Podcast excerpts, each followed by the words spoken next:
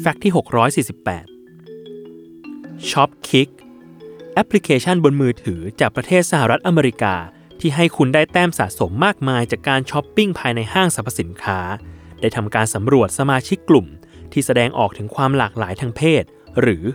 LGBTQ+ มากกว่า 2,700 ตัวอย่างทั่วประเทศ พบข้อมูลที่น่าสนใจมาก นั่นคือ จากการตอบแบบสอบถามภายในแอปพลิเคชัน เกินกึ่งหนึ่งของผู้ทำแบบสำรวจบอกว่า พวกเขาไม่ได้ยึดติดกับแบรนด์ หรือให้ความสำคัญกับตัวแบรนด์มากถึงขนาดนั้น โดยร้อยละ38 บอกว่า พวกเขาต้องการจับจ่าย หรือใช้เงินไปกับแบรนด์ที่มีแนวคิดสอดคล้องไปกับค่านิยม และรสนิยมส่วนตัวของพวกเขา รวมถึงอีกร้อยละ 28 หรือเกือบหนึ่งใน 4 ของผู้ทำแบบสอบถามทั้งหมด ตอบเป็นเสียงเดียวกันว่า ตัวของพวกเขาเอง ต้องการสนับสนุนแบรนด์ที่สนับสนุนปัญหา LGBTQ+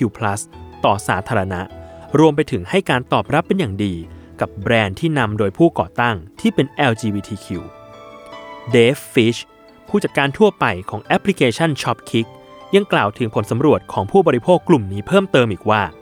สิ่งที่พวกเขาอยากเห็นจากแบรนด์หลังจากนี้ คือการเป็นตัวแทน หรือเป็นกระบอกเสียงให้กับพวกเขา หรืออย่างน้อยก็บริจาคผลกำไรส่วนหนึ่ง ให้กับองค์กรที่สนับสนุนชุมชน LGBTQ+ ก็ยังดี นี่ยังไม่นับรวมถึงการโฆษณา และการจ้างงานคนกลุ่มนี้เข้าไปอีกด้วย